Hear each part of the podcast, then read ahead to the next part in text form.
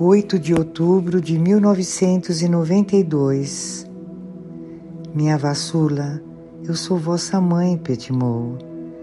Lembra-te de que estás em nossos corações. Vive por Jesus e Ele te dará uma eloquência de discurso para o glorificares. Teu sofrimento te conduz à santificação, e eu te digo em toda a nossa dor, um raio de consolação penetra em nossos dois corações e ficamos cheios de irresistível alegria quando vens a nós para rezar.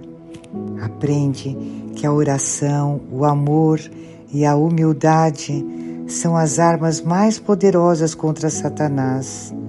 Cada um faz parte deste processo renovador da Igreja, mas Satanás, em sua fúria, atirará uns contra os outros se ele vos encontrar adormecidos.